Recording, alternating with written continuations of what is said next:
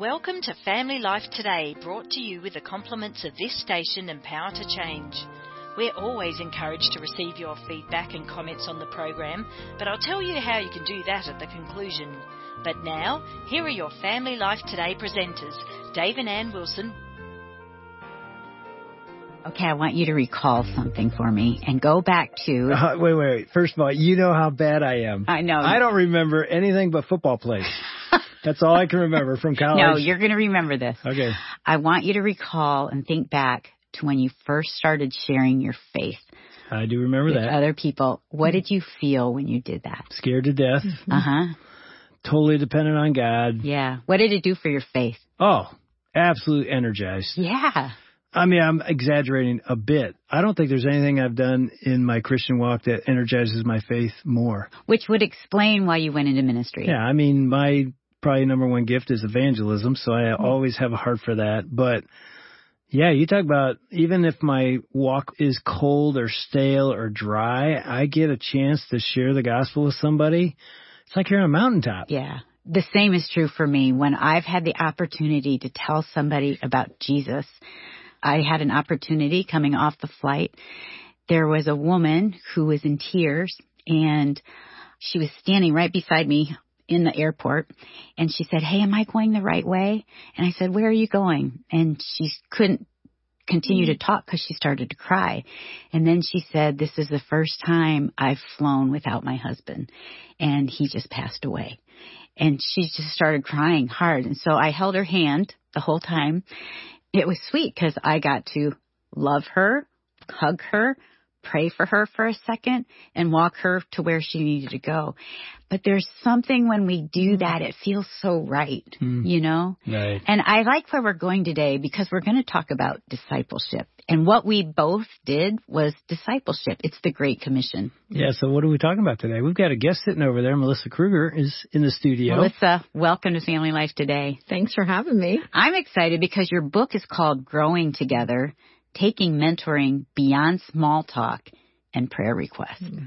What a great title. And neither of those are bad things necessarily. Good point. But how do we go a little deeper? Because Right. I always want to say, I mean, prayer requests are good. yeah, that's not a bad thing. We want to have those. But you have three kids, you're married, hmm. you've written several books Directed women's ministries over the years. for Yeah. 10 years. Yes. Yeah. So why is this a passion for you? Yes. I watched women in the church desperately wanting to have deep community with one another and not knowing how to get there. You know, so older women in the church wanted to invest in younger women. Younger women wanted the investment of older women, but they would kind of get together for coffee and they would talk about, oh, it's been such a busy day. Did you see the traffic? Oh, this weather. You just, they'd be Surfacey things. stuck in the small talk. And small talk can be a great way to connect, but it's not a great way to go deep. And so I wrote this book actually to be a springboard for deeper conversations. Mm. So it's not actually a book that's about discipleship. The first two chapters cover that a little bit, but it's really a book that I hope women will take, read together the content about being a woman who prays and then have conversations about how's your prayer life? How have you learned to pray better as you've aged? 'Cause sometimes we know we want to have those conversations, but we just stay in comfortable places. Hmm. Yeah, but I really want to ask older women in my life, hey, what are you thankful you did as a mom? What do you wish you hadn't done as a mom? And sometimes we just don't know how to get there. I was with a group of my friends one time and this is the part of me that's not very subtle sometimes. this is terrible. And some of you would think I would not be her friend. I said, Hey, we've just been talking about nothingness for the last 45 minutes. And so they're like, I didn't know if they'd be offended, but they were really good friends. I'm like, you guys, I want to know, how are you mm-hmm. doing? Let's get into some stuff. And so, yeah, no, Dave, we can stay on the mm-hmm. surface. Melissa, do you think that's true? Oh, we're experts at it. I mean, we can stay there like a long time because we have a lot of words. And so we can just stay in certain places. And I realize I'll get to the end of a lunch and finally I'll say, tell me what's one thing I can be praying for you this week. And then all the real things that I wish we've been talking about for the past 45 minutes Yeah. come out. And you just see it turns the conversation. Just a simple question like that can turn the conversation to now I hear what's on my sister's heart in a heavy way that you just don't feel like, well, where's the right place to say, hey, my marriage is falling apart? Where's the right place to say, I'm really concerned about my kids and I don't know what's going on with them? Where's the right place to say, this relationship is broken and I don't know how to fix it with my mother-in-law or my mom or whatever. And so sometimes you just feel like you need permission to actually go deep with one another. Have you had that? Have you had someone that's mentored you? I was mentored by my university staff worker. She met with me for three years at the same restaurant. I can still remember studying First Peter with her. I can still remember doing ministry with her. And what I loved about that relationship, she was mentoring me while letting me do ministry. So it wasn't just a pouring in, it was bringing along. And that was really key for me to learn that, oh, I actually have questions when I'm in the game myself. I did that same thing in college where my mentor was meeting with me weekly. Yeah, I had never looked at the Bible. I knew nothing. And so she's teaching me this and I'm like, this is amazing. Like how to pray, how to share your faith, how to allow the Holy Spirit to really have access to your life and to be all in. And then I would lead this Bible study. Everything that I led in the Bible study was exactly what she had just taught me. And it's exactly what Jesus did with his disciples. He sends them out and they all came back and talked about it. Yeah. It's interesting. We have instances, Jesus clearly, he taught the 5,000. You know, you see that. But he was the farthest thing from a mega church pastor. You know, he didn't have a big internet ministry, obviously. he invested in 12 people. And I think in the Christian church, sometimes we suffer from the I should be doing more. Yeah. And you know, Jesus changed the world by investing in 12 men. You know, and he had, there were other people in their circles, but he really, and then he invested even in three more, you know, on the transfiguration. He had a smaller group up there with him and it changed the world. Mm. And these are all men who failed him. They all made mistakes. You know, he had to rebuke them. He had to, he, you know, it, it was a definite instance of he was trying to teach them and they were sometimes very slow learners like we all are. But it's amazing what that investment did. That's what he built the church on. Those men, as they went out as apostles, he built his church on it. And it, it's kind of amazing when you think about, oh, I don't need to be a teacher of thousands. I can be a teacher to six Hmm. throughout my life and faithfully do that. And who knows what the Lord will do with that. Mm. Now, what's that, you know, sort of look like in post college life? Mm-hmm. Because I have the same example. A young man named Bill, who was just two years older, poured into me, Mm-hmm. taught me discipleship, taught me, and it's biblical that I need a Paul and a Barnabas and a Timothy, someone Mm-hmm. in front of me, someone beside me, someone behind me in my Christian walk. And yet so many college students who are part of a ministry, you get post college and often we don't live in that kind of rhythms in our life, especially moms like you two and dads the same thing. So why is that? Yeah, and I found it really hard post college to find mentors. Mhm. Um, and part of it was lifestyle. We moved the first five of- years of our marriage. We moved every single year. Well, it's hard to even get to know someone's name, much less be mentored when you're moving that much early on. And so I found um, mentoring through books in, in that stage. And what I try to tell people sometimes is a mentor is a wonderful thing to pray for, just like it's a wonderful thing to pray for a spouse or a wonderful thing to pray for children or anything like that. But sometimes the answer is no. So we might walk through seasons where for whatever reason, we just don't have an older person in our life in the way we would like. And that we can trust to the Lord too, that he's doing something in our lives at that point. Because I would say when I was in my mid twenties, I desperately wanted just to go to a Bible study because I had these young children. My brain didn't feel like it worked properly anymore. And I just wanted to go and receive. Instead, I was in a young church plant. I was one of the older women. Me too. you know, and so I was the one teaching the Bible study, be nursing on the side, teaching, babies crying everywhere.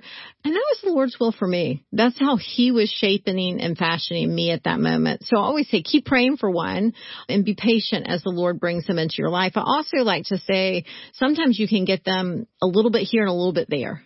So I would have one older woman that I would always go to with my mothering questions, Christian mothering questions. I'd have another woman that I might go to about her prayer life. Um, and I would just take the opportunities as they came. It didn't look as formal as it did in college. And part of that is you have a lot of time in college. You sure do. That's why I always say to people, don't view going off to college as a neutral time that you can just live however you want. It's not just that oh, you didn't party and drink and do all these things. It's you might miss on so much great discipleship. You think it was just, oh, it didn't really matter. I'll, I'll do the Christian thing when I get out and have kids or something. But all those years of investment, I'm so thankful I had from college. Me too. They shaped me. Yes. And I think they can shape our kids and to even pray that our kids will experience that Yes. for sure. Last night I was with a group of women, like 130 women with this ministry called Herd, and we had a panel. Hey, you better explain the herd thing. It sounds like it could go one of two ways. A herd of women well, or women we, longing to be heard? we named it, actually these young women in their 20s and 30s named it because they said women are longing to be heard and seen. Not only from God, but from each other. They long to be heard by one another and seen. And so on the panel, you have from teenagers to 25, and then we have young moms. We have someone that's divorced and single now in her 40s. We had a mom with six kids of all teenagers and into the young 20s. And then we had a woman that's 60 and mm. she has a lot of grandkids. And it was so fascinating to me as each woman shared the struggle of this stage of life and also the victory. And I'm telling you, every single woman was crying because as each woman shared her struggle of maybe like not like, I don't know my identity in this mm. phase. And this is what a 22 year old saying, like, I don't know what Jesus says about me. And then you have the 55 year old woman saying, me too. Like, that's me. And then you have the woman that's been divorced and in so much mm. pain and shame and she feels like she somehow failed. And I looked around the room and these women are crying because for the first time people are voicing what they're feeling. And then you bring in scripture and you bring in somebody that says, I've been there and I understand. We want to flock to those people. Mm-hmm. Why don't we have it in the church as much as we want? Mm. What do you think?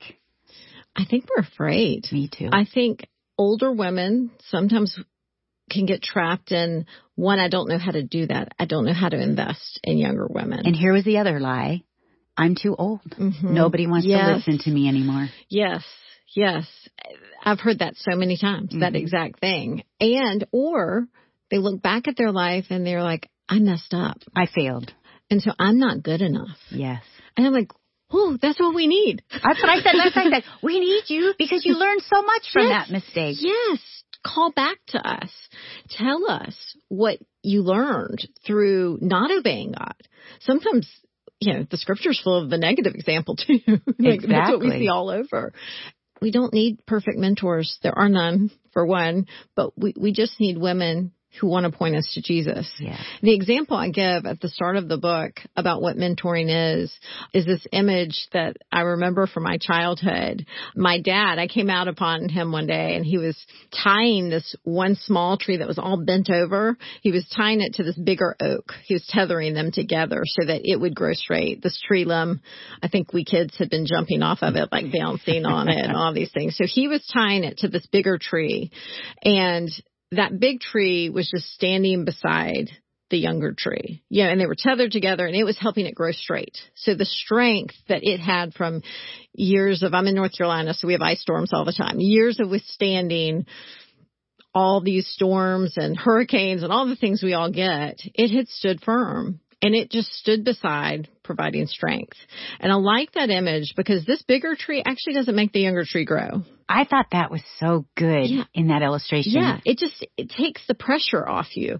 Jesus is growing his church. He has a plan for his people. God is working to conform the, that person into the image of a son. I'm just standing beside. I'm just offering the strength the Lord has given me to someone else. And when I can bring it down to that, I'm much less intimidated. Um, because it's scary to me when someone asks, will you mentor me? In fact, when this book came out, a friend walked up to me and she said, "Would you mentor me?"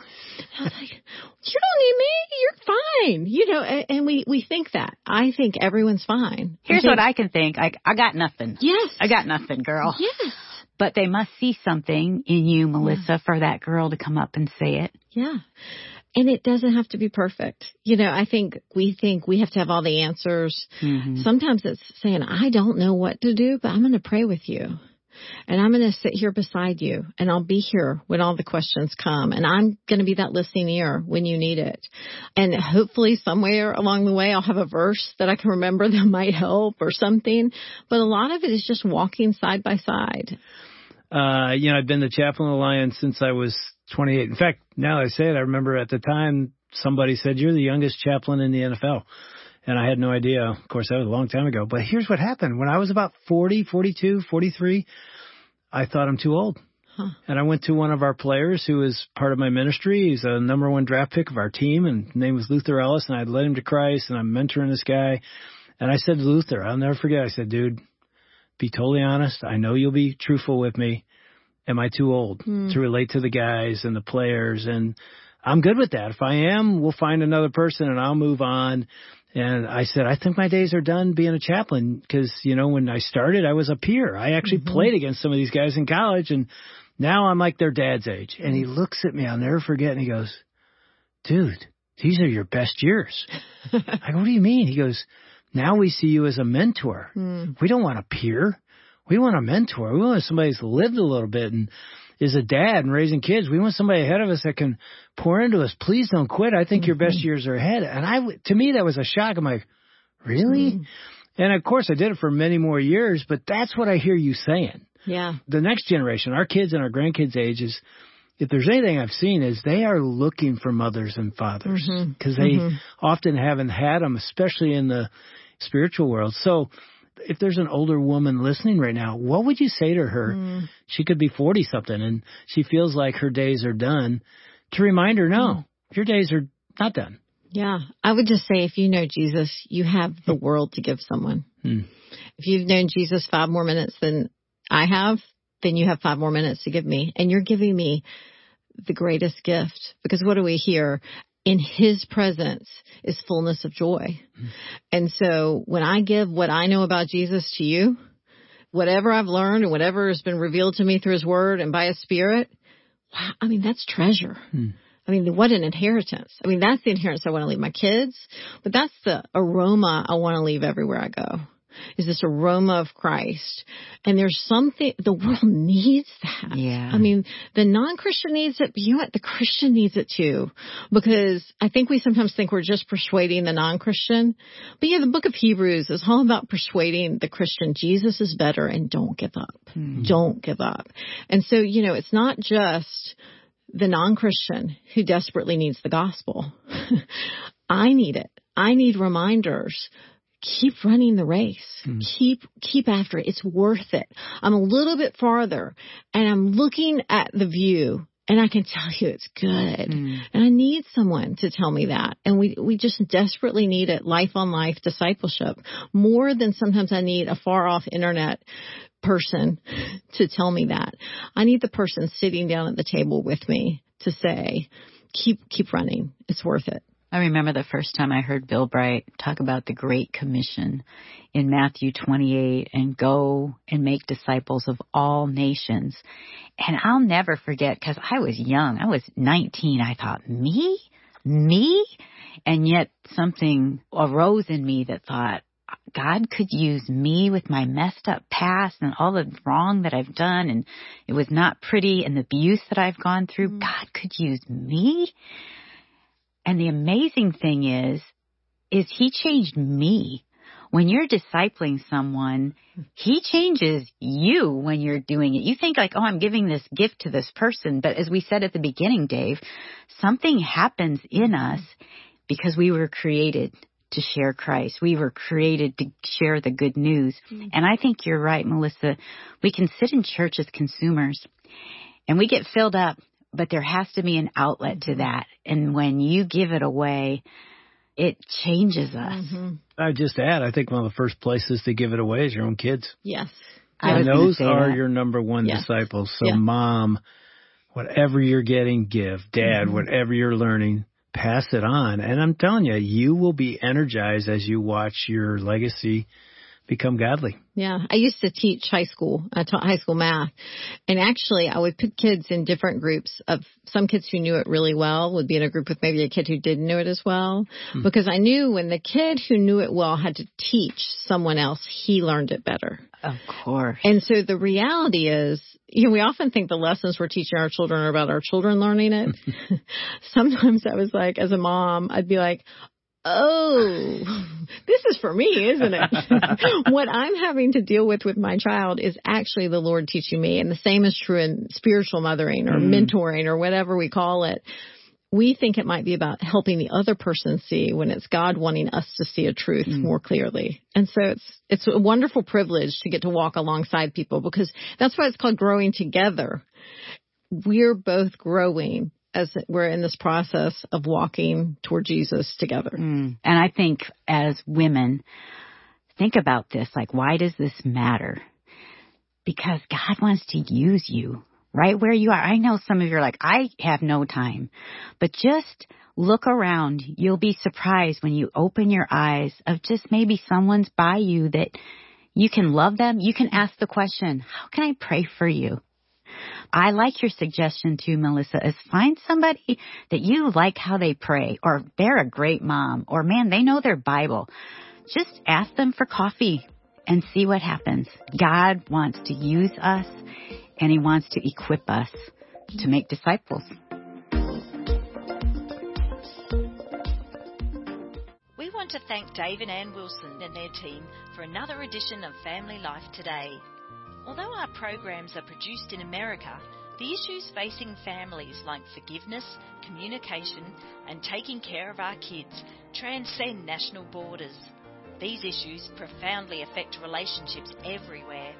In Australia, family life is known as Power to Change, and our mission is to effectively develop godly families, the kind of families that change the world one home at a time. A key part of our mission includes strengthening marriages and families all around the world. We want to do whatever we can to bring timeless truths to the challenges you face as you seek to strengthen your family and join us in changing the world. Do you have more questions on how to develop healthy marriages, how to be a better parent, how to make romance and sex work well, or how to grow spiritually? Check out some articles that will help challenge you to move forward well at our website. Go to families.powertochange.org.au for more information. Until tomorrow at the same time, God's richest blessings on your family.